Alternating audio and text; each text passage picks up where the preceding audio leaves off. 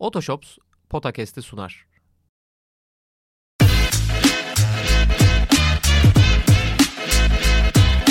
Potakest. Kaan Kural ve Orkun Çolakoğlu'yla NBA gündemine haftalık bir bakış.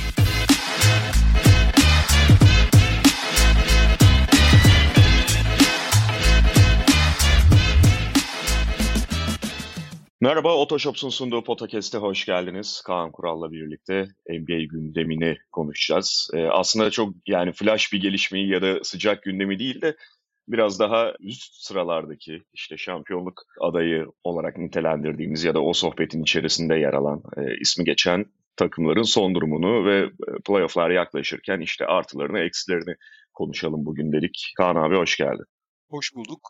Evet dediğimiz gibi bugün çok böyle spesifik bir konumuz, bir gelişme yok. Biraz daha böyle takımların son durumu, artılarını, eksilerini masaya yatıracağız. Ona göre onla, onlara kalmış e, dinlemek, tavsiyeler, tavsiyeleri izlemek ya da izlememek. Şu hatırlatmayı yapalım başlarken. Otoshops nakitle aracınızı satmak için karmaşık işlemlerle uğraşmanıza gerek yok. Otoshops.com sitesini ziyaret edin aracınızın ön fiyat teklifini alın ve ardından ekspertiz için randevu ayarlayın. Ekspertiz sonrası da aracınızın gerçek değerini öğrendikten sonra e, sizin onayınızla birlikte araç değeri aynı gün içinde hesabınıza yatırılıyor. Eğer dilerseniz Otoshops'ta takas yöntemiyle aracınızı değiştirme şansınız da var. Tabii artık NBA'de takas yöntemiyle bir şeyleri değiştirme şansı yok takımların ve kadrolar 3 aşağı 5 yukarı büyük ölçüde belli bu kadrolar, bu şekillenen kadrolar hangi konularda eksik takımlar, hangi konularda eksik, hangi konularda ağır basıyor? Ee, üst sıralardaki takımlar dediğimiz gibi biraz bunu konuşalım dedik. Boston Celtics ile başlayalım istersen Kaan abi. Hem Doğu Konferansı hem zaten açık ara birinci Boston Celtics ve üst üste de 9 maç kazanmış durumdalar bu arada. Ee, son dönemde yine vites yükseltti Celtics. Ya Celtics'in en güçlü tarafı en iyi kadroya sahipler. Yani ligdeki en iyi kadro. Özellikle ilk 6 oyuncu ve hani onlara destek olabilecek bir iki yan parça daha var. Çok daha kısa şeyli. Genelde zaten normal sezonla playoff arasındaki en önemli fark playoff'ta çok daha dar bir rotasyonla oynarsa. Yani mesela Denver örneğinden yola çıkarsak bench'i çok zayıf olan takımlar playoff'ta daha etkili olabilirler. Normal sezonu bu çok Hı-hı. daha fazla etkiliyor bench'in zayıflığı. Ama playoff'ta tam tersine tepedeki yani ilk rotasyonun ilk 6-7 parçasının güçlü olması işte 12 kişilik bir rotasyon oynayan takımlar daha önemli yani. Her şeyden önce o var. Boston'da hem görece geniş bir kadro. Yani aslında bench'ten de Peyton Pritchard'dan, Luke Cornett'ten, Nemas Kieta'dan, e, Sam Hauser'dan katkı alabiliyor ama esas ilk altısı çok güçlü ve yani ilk altısı NBA'nin en iyi ne bileyim 50 60 100 oyuncusu arasında vardır herhalde. Hı hı. Takımda kötü savunmacı yok bir kere. O inanılmaz bir şey. Yani artık basketbol biraz hani switch savunma çok temel ama 5 numaraları switch'e katmamaya çalışıyor takımlar. Bu da en ideal savunma malzemesine de sahipler. Yani 4 oyuncu istediği gibi e, switch yapabiliyor. 4'ü de çok güçlü, kolay kolay geçilmiyor. Arkada da bir tane kaleci var Porzingis. Beşi de dışarıda oynayabiliyor bu altı oyuncunun yani ilk altının. Yani tek kelimeyle harika bir kadro. Her şeyin herkesin ötesinde çok değişken, çok birbirinin rollerini kompanse edebilen, birbirinin rolünden çalmayan yani birbirinin rolünü yapabilecek ama rolünden çalmayan oyuncular. En önemli tarafı bu. En zayıf tarafı da Boston'ın tabii ki oyuna bir türlü dikte edememesi. Yani başta takım lideri ol yani Jason Tatum ve takım liderleri olmak üzere oyunun kırılma anlarında, kritik yerlerinde sorumluluk alıp oyuna dikte etmek, özellikle maç sonlarında falan Boston'ın her zaman en büyük problemi. Evet yani o tarafını biraz daha tekrar playoff'ta tabii izleyeceğiz ve değerlendireceğiz. Bu konuda bir gelişim var mı işte bu defa e, o mental engelleri ve maç sonlarını aşabilecekler mi? Ama hakikaten çok güçlü kadro ve çok ayrılıyor diğerlerinden ve hani geçen hafta Podcast Extra'da da bitirirken işte şakayla karışık konuştuğumuz bir mevzu vardı. Biz e, en iyi yönetici ödülünü geçiyoruz direkt diye. Çünkü daha önce de çok podcast'te konuştuğumuz bir konu yani bir kere mantık olarak yılın yöneticisinin verilmemesi gerektiğini, biraz oksimoron yarattığını düşünüyoruz. Ama Brad Stevens hem sezon içi daha ufak ölçekli olsa hamlesiyle hem off-season hamleleriyle gerçekten muazzam bir şey geçiriyor. E, yıl geçirdi. Geçiriyor değil geçirdi diyebiliriz artık. Yani o kendi tarafını yaptı zaten. Porzingis, Drew Holiday eklemeleri üzerine işte henüz e, şey olmasa da Xavier Tillman bu takım için çok çok önemli hamleler oldu ve zaten hani Porzingis ve Drew Holiday'i direkt sahada e, nereden nereye Celtics'i getirdiğini görebiliyoruz. Artı işte dediğim gibi savunmada istediğin gibi switch yapabiliyorsun. Hiçbir yerde hı hı. yenilmiyorsun. Arkada blokçun var. Hücum e, profilin en azından teorik olarak çok doğru. Ligin en çok üçlük atan, üçlük deneyen takımı. Herkes üçlük atabiliyor. Çok daha geniş bir sahada oynuyorsun. Ama aynı zamanda Porzingis'in özellikle artık devrilen bir uzun olmasıyla e, çok daha dışarıya baskı yapan takımları da cezalandırabiliyorsun. Her açıdan e, yani hem teknik anlamda hem personel anlamda Boston hakikaten çok acayip bir standart. Ama dediğim gibi hiçbir zaman da Boston'ın hani belli yerlerde işte belli oyuncuların, belli takımların oyuna ağırlık koyduğunu görüyorsun. Aslında o bir türlü tam olarak teşkil edilebilmiş bir, bir durum değil. Ya ben şeyi söyleyeceğim hani e, zayıf taraf sen maç sonundan bahsettin onu orasına zaten katılıyorum da ek olarak yine Celtics'le ilgili defalarca konuştuğumuz bir şey ama takımın fazla yetenekli olması ve bu kaliteli şut denen kavramın bu takım için çok görece değişebiliyor olması bazen işte onları daha iyi şutlara girebilecekken daha kolayına razı olmaya götürebiliyor, yöneltebiliyor. Yani işte hepimiz şut atabiliyoruz diye bakıyor oyuncular. Zaten hakikaten yani e, dış şut tehdidi çok yüksek. Özellikle e, ana rotasyonu. Ama bunu zaman zaman Celtics'te yeterince top trafiği oluşturmama işte daha kaliteli şutu kolaylıkla bulabilecekken ilk opsiyona gitme gibi şeyleri beraberinde getirebiliyor. Normal sezonda çok rahatsız etmeyebilir ve zaten hani şu anda açık ara işte yerini e, yapmış durumda falan belki bir tehdit oluşturmuyor gibi ama daha sıkışık ortamda, daha playoff'ta daha zor rakibe karşı yine aynı hastalığa düşerlerse o zaman bir probleme, ciddi bir probleme dönüşebiliyor bu Celtics için. Yani e, dün şeyden sonra, Philadelphia maçından sonra Mazula'nın e, açıklaması dikkatimi çekti o anlamda. İşte bu defa rakipten çok daha az üçlük kullandıkları şey e, bir maç. Zaten yine farklı kazandı, rahat kazandı Boston Celtics. Joe da yani ben zaten illa üçlük olsun gibi bir şey de değilim. Üçlüyü sevmiyorum ben. Çok kaliteli atışı seviyorum gibi bir açıklama yapmış. Bunu eğer gerçekten dikte edebilirse takıma, çok yerleştirebilirse o zaman Celtics ciddi anlamda bir seviye atlamış olacak ve beraberinde birçok diğer problemi de zaten çözecek ya da çözmüştür demektir. Sonuçta abi bu kadar çift taraflı oynayan oyuncuyu bir arada barındırmak dediğim gibi hani bir tek hani Peyton Pritchard'ı saymıyorum yani 9. oyuncu ya da Nemas Kietli 10. oyuncu olarak falan. Yani herkesin çift taraflı olması da inanılmaz bir zenginlik. Yani hani saldırılabilecek noktası da yok pek Boston'ın. Hani hı hı. playoff'ta hep şeydir ya rakibe göre organize olursun, rakibe göre oyun planı yaparsın. Boston'da öyle hedefleyebileceğin e, zayıflıkları bulmak da çok zor. Bütün herkes çift taraflı oynadığı için. Evet. Peki Cleveland'la devam edelim. Cleveland Cavaliers'ta 38-19. ikinci sıradalar Doğu Konferansı'nda zaten sezonun hani şu ana kadarki bölümünü işte ikiye falan bölersek ikinci bölümünde son ne bileyim iki ayda falan gayet iyi gittiler. Üstelik bunun bir kısmını ciddi bir bölümünü sakatları da varken yaptılar. Ve şu anda da işte Doğu Konferansı'nda ikinci sıradalar. Bayağı da orayı tutabilecek gibi gözüküyor Cavaliers. Onların artısı ve eksisini konuştuğumuzda birer tane sayarsak mesela artı ilk aklına gelen nedir Kaan abi? Valla çok iyi savunma takımı abi. Yani sonuçta Mobley ve Allen olduğu zaman, diğerleri de rolleri doğru oynadığı zaman hani bir kere zaten boy alanını müthiş savunuyorlar. Gerçekten çok iyi savunma takımı yani. Bu herkes rolünü anlamış durumda. Belki guard pozisyonu geçirgenlik konusunda elit değil ama toplam organizasyon ve toplam işte görev dağılımı konusunda çok elit bir savunma takımı. Evet. Ben de eksi olarak şunu söyleyebilirim kendi adıma. Yani artı ben de savunma diyecektim. Eksiye ben başlayayım. Sen başka bir şey varsa onu eklersin. Yani bir kere zaten bu takımın tam kadroyken Donovan Mitchell ve Darius Garland işte yan yanayken Jared Allen ve Evan Mobley yan yanayken kendi en üst düzeyini, potansiyelin en üstünü yakalayıp yakalayamayacağını henüz bilmiyoruz bu konuyla ilgili çünkü ciddi soru işaretlerimiz geçmişte oluştu ve çok onu yakalayabildiğini görmedik. Ben hala hücumda biraz dağınık olduklarını görüyorum izlediğimde. Yani işte ver Garland'a, ver Mitchell'a, hatta Levert'e. e, onlara epey özgürlük vererek onların birebir yeteneği ve tabii ki yani buradan bir şey elde edebiliyorsun çünkü yetenekliler ama fazlaca ipleri ona, onlara bırakan ve onlarla da savrulabilecek bir görüntüde bence Cleveland Cavaliers. Bu her zaman playoff'ta biraz daha sert çarpılabilecek bir duvar. Ve o konuda çok beni ikna etmiş değiller. Valla ben daha da ileri gideceğim. Bu takımın en üst potansiyeline ulaşmasına imkan yok. Yani Mobley ile Allen Garland'la Mitchell birbirini tamamlayan oyuncular değil. Tam tersine birbirlerine engel, engel oluyorlar belli açılarda.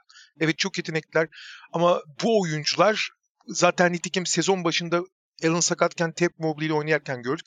Mobley sakatken tek Allen'la oynarken de görmüştük. Mitchell'la Gar Garland zaten bütün sezon neredeyse sakat sakat geçirdi. Hiç kendini bulamadı. Onsuz Mitchell'da gördük. Bu oyuncular diğeri olmadan yani kısalar ve uzunlar diğeri olmadan daha verimliler. Bu kadar basit. Ha tabii ki oyuncu kalitesi olarak birlikte oynadıkları zaman toplam kalite yukarı çıkıyor ama e, maksimumuna ulaşmalarına özellikle hücum anlamında bir akıcılık kazanmalarına bu yapıyla imkan yok abi. Yani iyi olurlar evet ama daha üst düzey yani bu oyuncular maksimum nasıl verim verir bir arada veremezler abi. Ben onun olabileceğine inanmıyorum artık yani. Hı hı. Şey örneğini de vereyim yani ben bunca, bence bunun şaikası 2010'ların başındaki Miami'dir. Yani Wade ile LeBron da birbirine engel oluyordu ama o takım dört kere final oynadı. iki kere şampiyon oldu. Bu olabilirsin ama maksimumuna ulaşamazsın abi. Oyuncular yetenekleri birbirine engel oluyorken yani. Ee, olabilirsin çünkü LeBron'sun şey LeBron'la Wade'le Chris Bosh'la oynuyorsundur onu. Milwaukee 38-21. Milwaukee abi yani çok ilginç bir durum tabii. Son dönemde daha iyi savunma yapıyorlar. Abi onların en büyük gücü tabii ki yani oyunun en önemli ikili silahına sahipler. Yani Lillard ve Yanis, hele Yanis bence kariyerin en iyi sezonunu geçiriyor. Yani bu ikili oyunu oynayabildikleri sürece her zaman en üst düzey, yani şampiyonluk düzeyi performansın temelini atmış durumdalar. Yani Lillard ve Yanis gibi ligin, Lillard gerçi bu sezon o, o seviyede oynamıyor şu ana kadar. Hı-hı. Sağ dışı işte bu velayet davasının falan etkileri de olduğu söyleniyor ama son dönemde biraz daha iyi. Zaten All-Star'da da iyi gözükmüştü.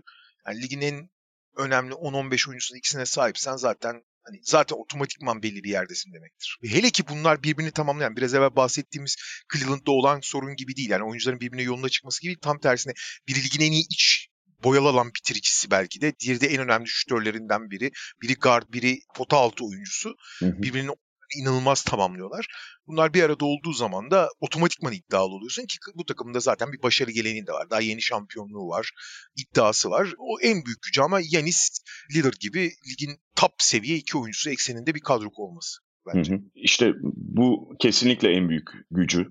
Direkt olarak onları o iddialı, en iddialı takımlardan biri kılıyor ama kadronun derinine gittiğinde de 5 8 rotasyonunda falan da herhalde şeyler bu takımlar arasında en sorunlu takım olabilir Milwaukee Bucks. Mesele Yanis'in e, diğerlerinin bunu ne kadar maskeleyebileceği. 5-8 derken sayı ilerledikçe yani rotasyonun diğer parçalarına gittikçe daha da bataklığa saplanıyorsun. Tabii tabii tabii yani. Neyse ki playoff'ta bu biraz daha az. Yani daha doğrusu top oyuncuların etkisi playoff'ta daha çok artıyor bahsettiğimiz gibi. Ama senin evet, de söylediğin evet. gibi yani bu, bu sorun 5'ten başlıyorsa bir sorundur ne olursa olsun. New York Knicks 35-24. Son dönemde biraz tabii sakatlıkların da etkisiyle ritim kaybı oldu onlarda ama yani tam ka- hani kadro olduklarında artıları ve eksileri nedir onu zaten konuşacağız. En öne çıkan e, yanları, en zayıf tarafları. Sen neyle başlarsın abi artılarda? Valla bence şu anda yani son yıllarda tabii oyun çok daha geniş bir alanda oynandığı, şutun önemi çok daha arttığı için hani hücum oyunu domine ediyor. Ama özellikle son 2-3 yılda bu hücumu belli bir seviyede yaptığın zaman fizikselliğin yani diğer şartlar eşit olduğu zaman fizik her zaman kazanır abi. Ve e, son yıllarda fizikselliğin öneminin ne kadar daha arttığını ve fizikte nasıl fark yarattığını özellikle playoff ortamında daha çok görüyoruz ve tüm NBA'deki en fiziksel takım bu abi. Resmen kabadayı gibiler. Yani resmen koridorda sağ sola omuz atarak dolaşan adamlar gibiler. Yani ve bütün oyuncuları böyle bir de. Yani Mitchell Robinson, Isaiah Hartenstein, Julius Randle, Josh Hart, belli oranda Dante DiVincenzo, Jalen Brunson bilen, Jalen Brunson pek o kadar değil ama o da hani iç kakışı e, uzak dursa da ondan ondan kaçmıyor en azından. Hı hı. Abi resmen şeyler ya e, bildiğin omuz atan magandalar yani. Ve bu magandalar seni döver yani sahada. Bence en büyük geçen sene Cleveland'da yaptıklarını gördük. Bence en büyük avantajları bu. Bu arada şunu da söyleyelim yani şampiyonluk adayları falan derken hani ya da ismi orada geçenler derken şimdi Knicks'i falan belki çok dahil etmiyor olabilirsiniz. Biz biraz play'inin üzerindeki takımlardan çizgiyi çektik yani. Aynen şu anda konferansın ilk altısı. Tabii tabii yani şampiyonluk favorileri, şampiyonluk ihtimali olan takımlar gibi değerlendirmeyin. Hani Knicks oradadır ya da değildir ayrı konu ama biraz daha böyle play'inin üzerinde biz e, play'ine çizgiyi çekerek ilk altıları e, konuşuyoruz. Bununla birlikte New York'ta yani Knicks'in yapmak istediği şey çok belli. Oynamak istediği oyun hücumda belli ve basit de gözüküyor olabilir. Hatta öyle yani gözüküyor olabilirden öte öyle. İşte asist oranında ligin altlarında yer alan buna karşılık bir şekilde verimli hücum edebilen hatta hücumunu daha verimli hale getiren bir takım ve işte son dönemde sakatlıklar falan kadrolarını belki biraz daralttı ama yaptıkları takaslarla yapmak istedikleri şey dahilinde kendilerini daha da zenginleştirdiler. Yani bu zenginleştirmeyi şeye de hatta katıyorum. Senin bahsettiğin o kabadayılık, fiziksellik konusunda da yaptıkları takaslarla daha da kuvvetli hale geldiler bir taraf. Ona aykırı oyuncular almadılar. Valla haklısın ama ben bir taraftan da bunun özellikle playoff için bir dezavantaj olduğunu da düşünüyorum. Hı hı. Çünkü abi bütün oyuncuları New York'un aynı zamanda çok dar çerçevede oynayan yani çok belli şeyleri yapan oyuncular. Bunları yan yana getirip çok güzel bir bütün yaratıyorlar ama aynı zamanda oyunları çeşitlenemeyen oyuncular olduğu için ve birbirlerinin rollerini alamayan oyuncular oldukları için bunlara karşı hazırlanmak da kolay olduğunu düşünüyorum. Yani playoff'ta New York'a karşı hazırlamak, New York'u durdurmak için bir plan yapmak, oyunculara karşı önlem, oyuna karşı önlem almak bence çok görece daha kolay diğer takımlara oranla.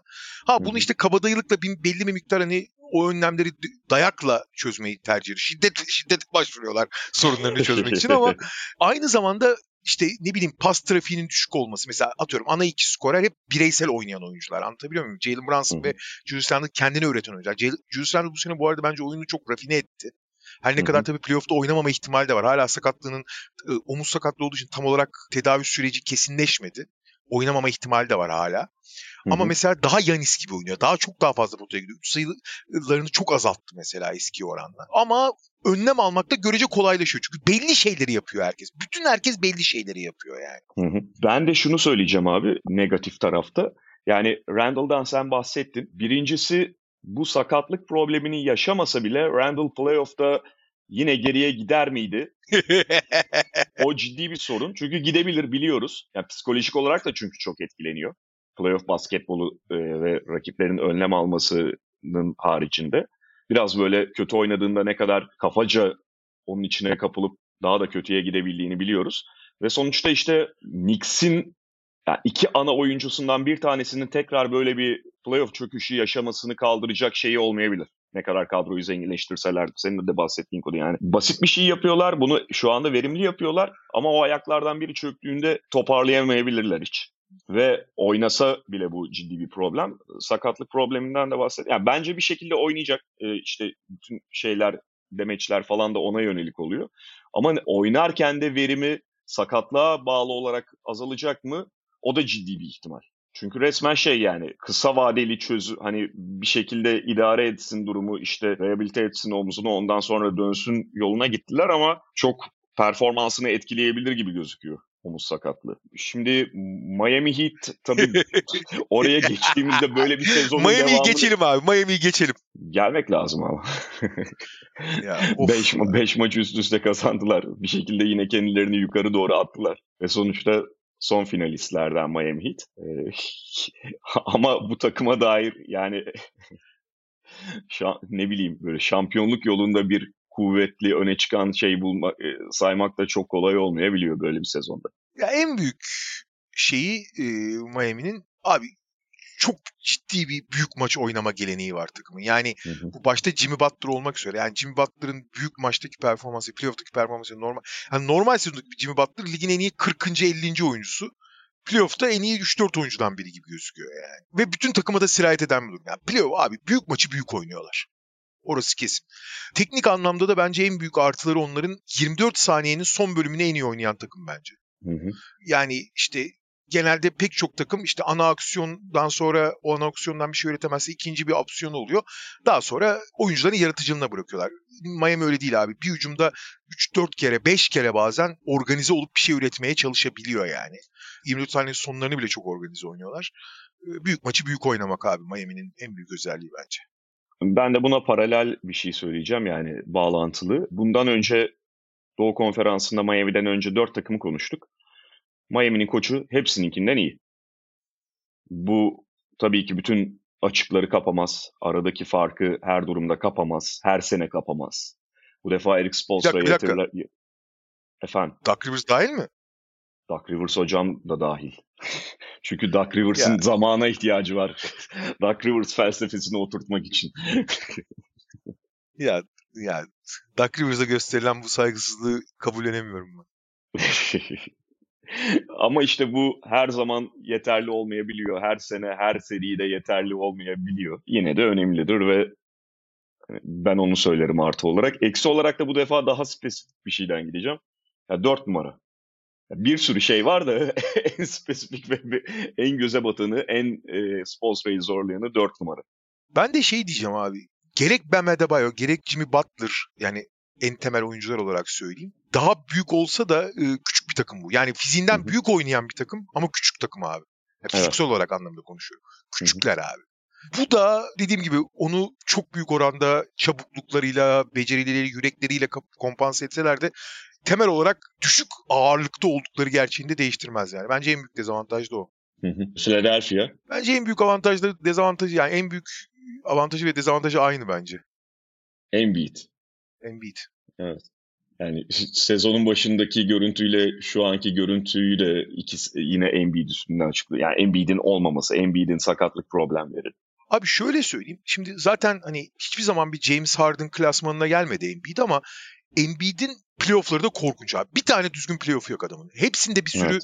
talihsiz sakatlık da yaşadı. Yani Embiid'in kronik sakatlıklarından bağımsız her biri spesifik özel sakatlıklar. Ama ne olursa bu sakatlık açık olduğunu da gösterir ayrı konu.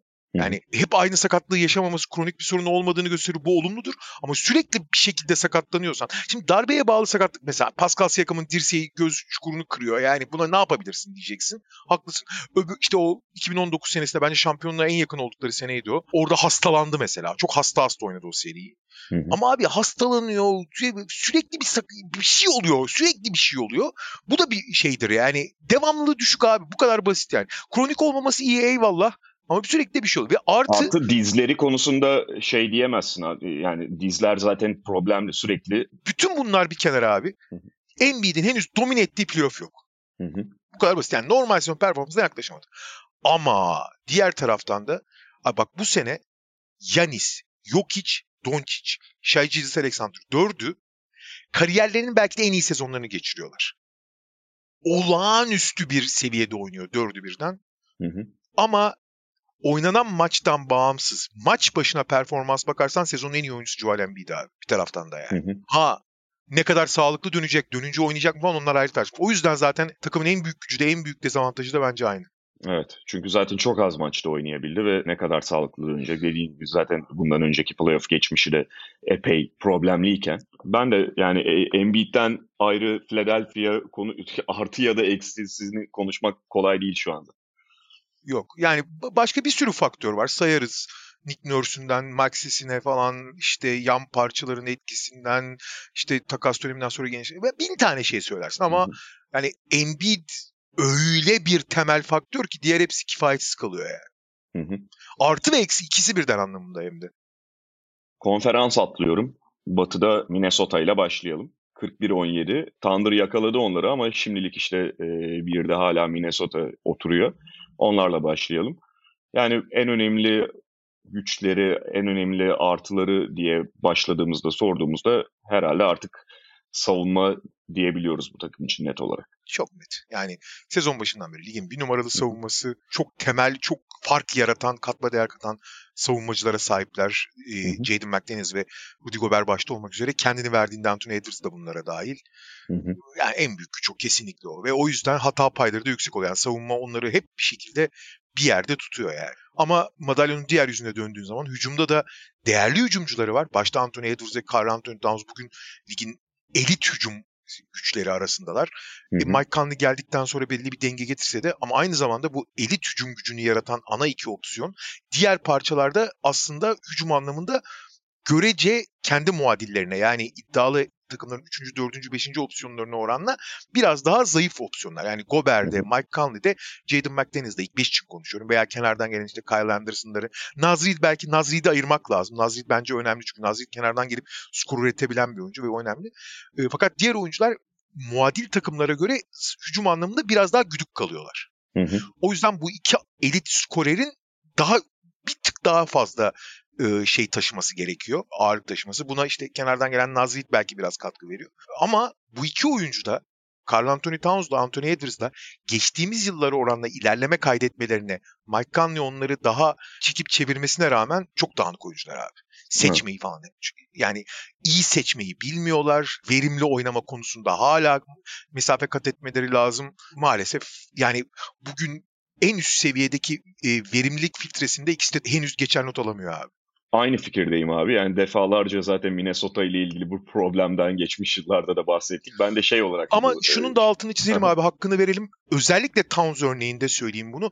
Ciddi ilerleme kaydetti. Gerçi o kadar geri değildi ki daha kötüye gidemez. Yani iyiye gitmek zorunda ama ciddi ilerleme kaydetti haklarını verelim yani. Ama hala gitmeleri gereken daha da çok yol var yani. Şimdi Towns adına kararları sahada mümkün olduğunca bir başkası işte Mike Conley falan verdikçe oradaki sıkıntıyı biraz alabiliyorsun ama Anthony Edwards'a bunu çok yapamazsın. Yani pozisyonu itibariyle falan oyun stili itibariyle Anthony Edwards o topu elinde bulunduracak. Anthony Edwards'ın yeteneklerini tekrar tekrar konuşmaya gerek yok ama maç sonu Anthony Edwards'ın fazla kullanımı da şey gibi oluyor. Yani çok iyi ama sarhoş bir sürücüyle sürücünün direksiyonda olduğu arabada gitmek gibi ve e, çok sıkıntılı da olabilir. Minnesota'nın da en büyük problemi Mike Conley'nin varlığı bunu belli ölçüde idare etse de hala e, total basketbol IQ'sunda. Doğru. Hücum için konuşuyorum da bunu daha çok. Oklahoma City Thunder bu dönemi yine çok iyi oynuyorlar bu arada ve yani yakında hakikaten birinciliği alabilirler Batı'da tekrar. Sıkıştırıyorlar şu anda Minnesota'yı. Artısıyla başlayalım. Yani birbirini çok destekleyen, seven yani sağ dışında da çok iyi bir takım olmuş bir takım var bir kere burada. Yani lideri belli, hiyerarşisi belli. Ligin en iyi savunmada yar, yani en büyük eksileri bence daha doğrusu eksilerinden başlayayım istersen. Aslında iki tane temel eksisi var. Biri çok genç takım, tecrübesiz yani. yani o, o bir tarafa. Fakat fiziksizler abi. Bu fiziksizlik onları başka yollara gitmeye yol açıyor. İşte bir arada bir takım oldukları için yani güçlü tarafını zayıf tarafını kompanse etmek için kullanıyorlar. Çünkü savunma stratejileri tamamen sıkıştırmaya dayalı. İkili sıkıştırmayı çok fazla kullanıp oradan geri dönüyor. Yani help and recovery NBA'de en iyi yapan, en koordine yapan takım. Yani her yere birden fazla kaynak ayırabiliyorlar. Bu da fiziksizliklerini bir miktar çözüyor. Çözemediği nokta şu yalnız. Ne olursa olsun abi fiziksiz. Sen artık ekstra önlemlerle bunu kapatmaya çalışıyorsun. Kapatıyorsun büyük oranda ama %100 kapatamazsın. Bir. ikincisi hiç rebound alamıyorsun boyalı alanda rakipler boyalı alana baskı kurduğu zaman o yardım getirsen bile seni fizik olarak eziyorlar. Reboundla eziyorlar ve sen diğer her şeyle bu büyük zaaf yani bu büyük çukuru doldurmaya çalışıyorsun. Ka- yani elinde işte bir toprak var. O toprakla kat çıkacaksın. Yani tepe yapacaksın. Tepe yapacağın önce çukuru doldurman gerekiyor. Ya bu bütün bu takımlar arasındaki en bariz eksiklerden biri fizik problemi ve playoff'ta en problem olarak katlanacak, büyüyecek sıkıntı olabilir. Bir de abi rebound yani modern oyunda çok az fark yaratan bir unsur. Çünkü yani iyi konsantre olsan, iyi pozisyon alırsan zaten reboundda çok büyük defekt yaşamıyorsun ve reboundla çok büyük farklar da yaratamıyorsun oyunda. Ama Oklahoma City bunun istisnalarından biri. Gerçekten rebound zaafı korkunç abi takım. Korkunç yani hakikaten o ciddi bir şekilde oyunun dengesini bozacak derecede kötü ve oraya ayırdıkları kaynak sadece orada e, zaafı kaldırmak için ayırdıkları kaynak onları çok sunuyor. Ha diğer tarafta hani takım olarak oynamalarının yanında şey de söylemek lazım. İşte ligin en iyi üçlük atan takımı. Hı hı. Sahayı çok iyi, 5 dışarıda oynayıp sahayı çok iyi yiyebiliyor. O 5 dışarının ortasında da hani o yapıyı da muazzam tamamlayan bir süper yıldıza sahipler. Hı hı. O da 3 sayı çizgisinin içinde fink atan ve hiçbir şekilde durdurulamayan Şahit Ciz Alexander. Hani birbirini inanılmaz tamamlayan yani hem sağ dışında soyunma odasında hem sağda birbirini inanılmaz tamamlayan bir takım. Ama çok küçükler be abi. Yaş olarak da fizik olarak da. evet. Yani şöyle abi şey hani çok az şu ana kadar post season oynadı malum. Bu anlamda belki onunla ilgili bir böyle üzerinde soru işareti olabilir ama oynadığı oyun playoff'a da çok geçerli bir süperstar şey gibi. Hani zaten süper yıldız şeyini aldıktan sonra artık onunla ilgili bir şey kalmamış demektir. E, ama hiç onun veriminin kırılabileceğini düşünmüyorum ben. O da en büyük artıları. Fakat işte şey yani bir taraftan da zayıflığı öyle bir zayıflık ki bu kadar iyi sezondan sonra ters bir eşleşmeyle ilk turda bile götürebilir Tanrı. Abi aslında şey çok kolay. Zayıflığı zayıflık. Zayıf olmaları yani. evet. Gerçekten zayıf olmaları. Kelime anlamıyla zayıf olmaları yani. Denver Nuggets. Abi ben şeyi soracağım sana. Ne yapmış bu takım abi? Bir, şey var mı? Başarılı olabileceğine dair bir gösterge var mı? Bir reçete var mı? ne kazanmış? ne kazanmış? Ne kazanmış şey? Futbolda ne yapmış? Valla sıkıcı ee, bir yanıt Denver'la ilgili bu sorulduğunda da ligin en iyi oyuncusu ellerinde. Ve o oyuncunun etrafında yıllar içinde çok olgunlaşmış. Onun etrafında oynamayı çok iyi öğrenmiş. Birbirine inanılmaz tamamlayan, rolleri çok iyi tanımlı. Hepsinin oyununu yukarı... Hani o oyuncunun hepsinin oyununu yukarı çıkarmasına izin veren o rolleri Hı-hı. almış. Olağanüstü bir ilk beş. Hı-hı. Ama zaafları da işte o ilk beşin hemen hemen hiç alternatifi olmaması. Gerçi evet Peyton Watson, Christian Brown'dan biraz bir şeyler alıyorlar ama yani en ufak bir talihsizliğe karşı ıı, sigortaları yok gibi bir şey. Yani Kentavius Caldwell Pop gibi yani ilk beşin belki de beşinci parçasını bile kaybetmek sakatlık olur, bir şey olur vesaire. Bu takıma çok ciddi zarar verebilir yani. Bir taraftan da hani top heavy dedikleri yani o ilk beş olağanüstü ama aynı zamanda gene işte biraz şeye benziyor bu. Philadelphia için demiştim. Yani hı hı. güçleri de zayıflıkları da aynı gibi. Yani bu ilk beşten herhangi birinin tökezlemesi e, ni çok kolay kolay şey yapamazlar. Kompanse edemezler yani. Öyle. Ben bir de yani şeyi de söyleyeceğim. E, Denver bu konuda genel savunma demiyorum. E, yanlış anlaşılmasın. Savunma konusunda çok ileri gittiklerini zaten geçen sene gösterdiler ve onun sonunda şampiyonluğa gitti ama hala yok içi gerçekten çok böyle aksiyon alanını savunmada dışarı çıkarabilecek, yok içi çok dışarı davet edebilecek, dışarı çıkmaya zorlayacak bir takıma karşı problem yaşayabilir Denver Nuggets. Spread pick and roll denen yani geniş kanatta oynanan, iki kanatlı birden oynanan pick and roll'lara karşı evet çok çok problemli bir savunma takımı. Çünkü sonuçta geçen sene bir şekilde bunu tam anlamıyla yaşamadan, bunu atlayarak şampiyonluğa gittiler. O yüzden Denver'la ilgili potansiyel en büyük problem hala bence olarak duruyor. Ha bunu her takım yapamayacak tabii. Her takım bunu dikte edemez. O da ayrı bir konu. Clippers 37-19. Onlar son dönemde tekrar biraz şey yani vites düşürdü ve ritmi kaybetti. Artılarıyla başlayalım. Abi 3 tane yani gerçekten olağanüstü oyuncuya sahipler ve işin ilginç yanı onlar bir araya geldiği zaman ben hep şey diyordum. Abi bu üç oyuncu da toplu oynamak, toplu oynadığında daha verimli. Ulan üç tane top yok ki ortada nasıl olacak diye. Tam tersi oldu benim düşündüğümün. Evet bu üç oyuncu da topu elinde istiyor ama üçünün de topu daha az kullanıyor olması üçünün de işine yaradı. Hı hı. Yani e, bu, bu çok nadir olacak bir şeydir. Üçü de daha az toplu oynayarak çok daha verimlilik arttırdılar. Özellikle Harden için çok daha geçerli bu. Hani Harden Houston Harden'dan çok farklı bir oyuncu artık. Fakat şu anda iyi yapabildiği şeyleri yapıyor sadece. Yani sadece and roll. Yani modern bir Chris Paul'e dönüştü neredeyse yani. Ee, ve bu, bu konuda çok etkili. Olağanüstü ikili oyun oynuyor falan. Bu Zubats'ın etkisini artırıyor vesaire. E, Paul George daha yani Paul George ve Kawhi'nin daha az top kullanıyor. Savunma sorumluluklarını daha arttırdı. Daha güç enerjileri kaldı. Daha verimli, daha az topla daha verimli, daha etkili oluyorlar. Daha yani üretmekten çok daha bitirmeye de yatkın oynayabiliyorlar daha az top aldıkları için. Çünkü yani birebir yaratmak gerekmiyor artık. Çünkü Harden yaratıyor, sistem yaratıyor, onlar bitiriyor çok etkili oldu. Üç tane olağanüstü oyuncu var ve birbirinin dediğim gibi verimlileştiren oyuncular olduğu zaman ve onları tamamlayabilecek parçalar işte. Terence Mann'le daha fizikli oluyorsun. işte Norman Powell'la daha yırtıcı olabiliyorsun. Zubatsa kesinlikle yani modern oyun artık pivot istiyor. Onunla oynayabiliyorsun. Harden sayesinde Zubats daha etkili oluyor falan. Bu üç oyuncu tamamlayan bir yapı da var.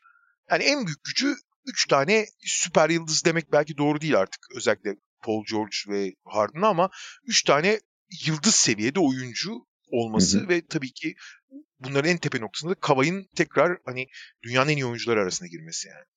Evet yani üçüyle birden eşleşebilmek çok ciddi bir problem. Onu yapabilecek takım sayısı çok çok az. Hem yani kağıt üzerinde ben hem Paul George'la hem Leonard'la eşleşebilirim hem de Harden ikili oyunuyla ikili oyunlu savunmak için yanıtım var diyebilecek takım kaç tane sayılabilir? NBA'de. Belki bir tek Celtic bilmiyorum. Ve şey bu da Clippers'ın en büyük avantajı, en büyük kuvvet. Artı şey var tabii abi. NBA'de bugün en geçer akçe yani en aranan oyuncu, en değerli oyuncu çift taraflı oynayan kanat. Abi çok az var bunlardan. NBA'deki en özel iki tanesine sahip. Clippers o yüzden eşleşemiyorsun bir daha adamlarla. Ulan sende bir tane işte iyi kanat savunucun var. Onu biriyle eşleşiyorsun, diğeriyle eşleşemiyorsun. Hadi iki tane var diyelim bu sefer kendi hücumun çok güdük kalır. İki tane iyi savunmacı kanatla oynarsan. Diğer taraftan tabii yani bunlar biraz da işte üçüyle birden eşleşmek hangi takımların yapabileceği bir şey diyoruz falan ama e, bunun sürekli işleyişi de biraz teorik kalıyor Clippers'ta. Artı teorik kalması dışında hani Kawhi tamam ama Paul George'la James Harden'ın playoff şeyi de sicili de korkunç bir taraftan. Evet, evet. İşte o da teorik kalmasındaki faktörlerden o, ya da o tarafa yazılacak şeylerden biri. Ve sonuçta bununla ilgili e, kanıtlaması gereken bir şeyler var Clippers'ın. Yani eksi tarafına geçtiğimde benim aklıma gelen de ilk bu oluyor. Tabii tabii. Yani Paul George'la James Harden şimdi iyi de playoff'ta ne yapacaklar abi falan diye hep bir endişeyle bakıyorsun yani. Hı hı. New Orleans. abi e, eksiyle başlayayım mı? Başla abi. Ya, tuhaf olacak ama ben Zion Williamson diyeceğim. Yani e, e devam et. Ya abi yani şey yani Zion Williamson kadar sonuçta büyük rol vermen gereken hani kalkıp kısıtlı role çekemeyeceğin bir oyuncuyla playoff basketbolunda çok ileriye gitmesi ya da işte ne bileyim savunmasını istediği düzeyde tutması bana çok kolay gelmiyor. Bu abi çok daha temel bir sorun bence. Abi Zion Williamson'la oynayacaksan bütün takımın Zion Williamson'a uygun olması lazım. Ve bu takım öyle bir takım değil. Hı hı. Yani Jonas Valanciunas'la olmaz bu iş abi Zion Williamson'la oynuyorsan. Doğru düzgün guard lazım, doğru düzgün guard'ın yok falan. Olmaz yani. Çünkü Zion Williamson abi oyundaki iyi durumdaki Zion Williamson'dan bahsediyorum. En büyük yıkıcı güçlerden biri. En büyük oyun kıran oyunculardan biri. Ama aynı zamanda 5 numara oynatamıyorsun alakası Hı hı. olmadığı için. Şütör bir 5 numaraya ihtiyacın var. İşte bir Chet Holmgren'e ya da ne bileyim bir Miles Turner'a falan. Onlara sahip olman lazım ki biraz. Diğer oyuncular da onu beslemesi lazım falan. Hani savunmada büyük problem o. Aynı zamanda onun savunmasını kompanse edeceksin ki onun oyunu kırdığı yerlerde artı yaratacak. Onun eksilerini de bir şekilde takım kapacak. Bu öyle bir takım değil. Zion Williamson demek de haklısın. Ben de şey diyeyim hani bunu biraz daha hafif manipüle ederek bu takım Zion Williamson'a uygun bir takım değil. Ya da bir Zion. Williamson takımı olmak zorundasın ama Zion Williamson takımı değilsin sen. Evet. Şöyle başka bir şekilde de şöyle söyleyeyim. Zion Williamson'ın öneminin rolünün büyük olması. Yani sonuçta Zion Williamson'ı bir, ters bir seride mesela ulan bu seride Zion Williamson'ı savunmada gizlemek çok zor olacak diyeceğin bir rakibe karşı 18 dakikayla atıyorum sınırlayamazsın. O en büyük problemi benim gözümde. A- ama artıya geçelim buradan. Kuvvetli taraflarına geçelim. Çok geniş bir kadro. O Evet. kuvvet bence ama asıl kuvveti o değil. Yani o normal sezon için kuvvet. E, Playoff'a o çok yansımıyor. E, En büyük kuvvet de şey abi. Bence çok fazla opsiyon var abi. Yani Hı hı. e, seni o kadar farklı şekilde yıkabilecek donanıma sahipler ki işte boyalı alanda Zion Williamson, Jonas Valanciunas envai çeşit dış atıcı var işte. CJ, yani çok üst düzey belki iniş çıkışlı olsa da Brandon Ingram'ı, CJ McCollum'u, Trey Murphy'si bu sezon çok iyi oynamıyor Trey Murphy belki ama onları var işte acayip dış savunmacıları var. Herb Jones var, Dyson Daniels var falan. Çok fazla seni yaralayabilecek silah. Yani sayısız silahı var. Kadro genişliği de öyle, çeşitliliği de öyle. Ama abi şey işte playoff geldiği zaman bunları konsolide etmen lazım. Yani hangileri? Babacım 10 tane tabancam var ama 2 elin var yani. 10 tabancayı birden kullanamıyorsun. Evet. İşte orada Willie Green'in koçluk becerileri bu sene çok ciddi anlamda testten geçecek. Yani ekside de artıda da e, işi de çok kolay değil aslında. Ama hakikaten çok büyük sınav olacak. Ya çok haklısın da kesinlikle katılıyorum. Ama abi bu öyle bir kadro ki abi koça da ben imkansız bir görev vermiş durumdasın be abi. Yani elbette ki bu kadrodan olabilecek en iyisini üretmen lazım. Ama abi o kadar kötü yani şey gibi bu abi e, ne bileyim işte un var, yağ var, şeker var gibi bir durum yok. Un var, incir var, bir de fesleğen var. Tamam bundan yemek yap diyorsun adama yani. Kaliteli un var. Ha, daha doğrusu çok fazla şey var. Un var, şey- bir, bir sürü malzeme var ama bu malzemelerden yemek olmuyor kolay kolay yani. Birebir katılıyorum. Yani zaten hani eksi tarafında benim e, Zion'la başlamam da zaten e, koçun buradaki işinin ne kadar zor olduğuna dair bir şey. Ama ben zaten şey demiyorum hani playoff'ta göreceğiz Willie Green'i yetersizdir başarılı olamazsa falan demiyorum ama çok ciddi bir şey olacak abi onun için. Çok kariyerinin bundan sonrasına dair önemli bir sınav. Bir de abi gene avantaj dezavantaj hangi tarafta duruyor tam bilemiyorum ama şöyle bir şey var abi. Şimdi bütün oyunculara bakıyorsun tamam? Çok geniş bir kadro değil mi? 10-11 tane oynayabilecek oyuncusu var. Abicim bak Dyson Daniels tamam mı? Çok iyi bir top yönlendirici, iyi bir savunmacı. Hiç şut atamıyor. Herb Jones bence ligin en iyi dış savunmacısı. Fizikli oyuncular hariç, fizikli olmayan oyuncular için söyleyeyim daha çok. Ben Shai Gilgeous Alexander'ı yavaşlatabilen tek oyuncu olarak gördüm onu. Daha kimse yavaşlatamadı onu. Hı hı. Sadece Herb Jones yavaşlatabiliyor. Pek çok oyuncu, dediğim gibi Durant'e falan karşı falan da et- belli oranda etkili oluyor. Hiç bunlar durdurulamayan iki oyuncu yani. Herb Jones bunlara hakikaten belli bir şey durdurabiliyor yani. Ama fizik ya mesela Kavay'la falan baş edemiyor hiç. Fiziği yetmiyor yani. Ama işte hücumda bu sezon iyi şut atıyor olmasına rağmen hani sınırlı bir oyuncu. Sadece şut atabiliyor. Yere topu yere vuramıyor. E CJ McCollum abi iyi bir orta mesafe şutör. Son dönemde üçlük volümünü arttırdı ama asla bir oyun kurucu falan değil. Oyun kurucu oynamak zorundasın. Takımın oyun kurucusu yok. Jose Alvarado acayip işler yapıyor. Muazzam topçulu oyunu çok karıştırıyor falan ama ne oyun, oyun kurmakla falan alakası yok. Şutu gidip geliyor. E Zayn zaten Zayn abi. Bir sürü şey iyi yapıyor, bir sürü şey hiç yapamıyor. Valanciunas desen arkaik bir uzun. Boyalı alanda falan çok etkili, çok büyük ama hiç mobil değil. Trey Murphy bu takımda belki de iki taraflı oynayabilen çok yönlü tek oyuncuydu ama sakatlık sonrası bu sezon o da hani istenen seviyede değil. Bütün oyuncuların ha Brandon. Ingram abi en önemlisi bence. Abi Brandon Ingram'ı iki maç üst üste seyret. Aynı oyuncu olduğuna hayatta ikna edemezsin yani. Bir Evet. maçta seyrettiğin Brandon Ingram'ı, diğer maçta seyrettiğin Brandon Ingram ke- kesinlikle aynı oyuncu olma ihtimali yok yani. Bir maç Kevin Durant gibi oynuyor, bir maç şey gibi, Jordan Poole gibi yani. Ve bu kadar abi artıları eksi olan, zaafları ve avantajları olan, bu kadar istikrar problemi olan bir kadro hakikaten yani iyi gününde iyi şeyler olduğu zaman yani Nance keza anlatabiliyor muyum? Hı hı. Onun da çok artları var, zaafları var. Abi yani bu kadar inişli çıkışlı, zaaflı, avantajlı takımın ne olacağını bilmek çok zor yani. Ya geçen gün bu Miami maçında e, şey McCollum maç içinde sakatlandı biliyorsun. Hı hı. Ve e, şey ya takıldı şey, hücum edemediler. Kaç sayıyla bitirdiler o maçı? 95 sayıda kaldılar o gün. İşte McCollum s- maç içi sakatlandı. O gün galiba Brandon Ingram da oynamamıştı. Hastaydı. Bir sonraki maç mesela bu oyun kurucu pro- probleminden bahsediyorduk ya. McCollum işte zaten sakatlığı devam ediyor. Brandon Ingram da hastalıktan dönmüştü falan 9 top kaybetti o maçta. Biraz daha yükte üzerine kalınca. Yine hücumda kabuz oldular Chicago'ya karşı bu defa. Yani o problemleri çok bariz hakikaten. Bir maç 95 atıp ertesi maç 135 atıyorlar ve hiç şaşırmıyorsun yani. Doğru, doğru. Aynı takıma yaparlar bu arada ha bunu. Tabii canım. Yani şey rakipten rakipten bağımsız. Şey Phoenix Suns 6. Abi üçü de sahada olduğu zaman bütün oyunu yani onun üzerine kurguladıkları ve o, o kurguyla başarıya ulaşabilecek bir reçeteleri olan hakikaten çok özel bir hücum takımı bu. Hı hı. Yani iki tane olağanüstü skorer, bir tane çok iyi skorer ve dediğim gibi bunların şut temel, üçü de şut temelli oyuncular olduğu için oyunu açabiliyorlar. Bireysel oynadıkları gibi diğer oyuncular onların etrafında doldurabiliyor ve zaten bunu kurguladıkları için yani takım mühendisi de bunun üzerine göre yapıldığı için işte Yusuf Nurk için pasörlüğünü falan da kullanarak gerçekten elit elit elit ötesi bir hücum takımı olabiliyorlar ama üçünün aynı anda sahada olup olmayacağına emin olamıyoruz tabii ayrı konu ama yani varsayıyoruz ki aynı zamanda Bradley Beal dönmek üzere çünkü zaten Hı hı. tekrar sakatlanmıştı. Bitti. Bu üçünün de sahada olduğunu varsaydığınız zaman ya bu takım elit elit elit bir hücum takımı abi. Eksiye geçersen çünkü ben de aynı şeyi söyleyeceğim. Eksiye geçersen de her şeyden önce bu üçünün aynı anda sahada e, ulan işte kaç maç oynayabildiler anasını satayım göremiyoruz bir.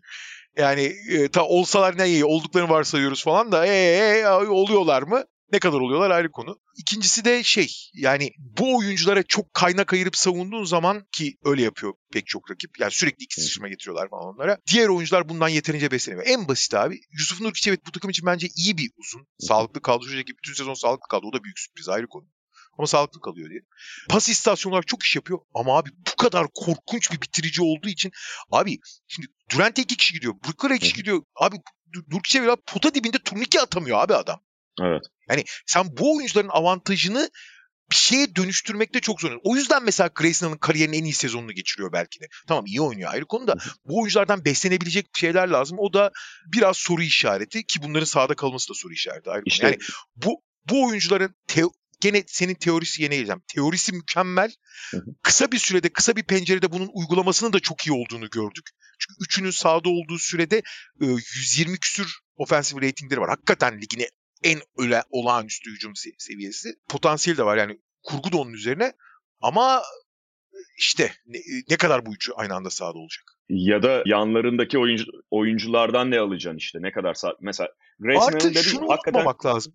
Şu, pardon çok özür dilerim abi sözünü keseceğim ama. Şunu unutmamak lazım abi. Bu üçünün de sağlıklı olduğunu varsayalım. Tamam mı? Ki bu da bir soru işareti. Sağlıklı olsalar bile abi bu oyuncuları playoff'ta sen kabaca 36-37 dakika oynatacaksın değil mi? Hı hı.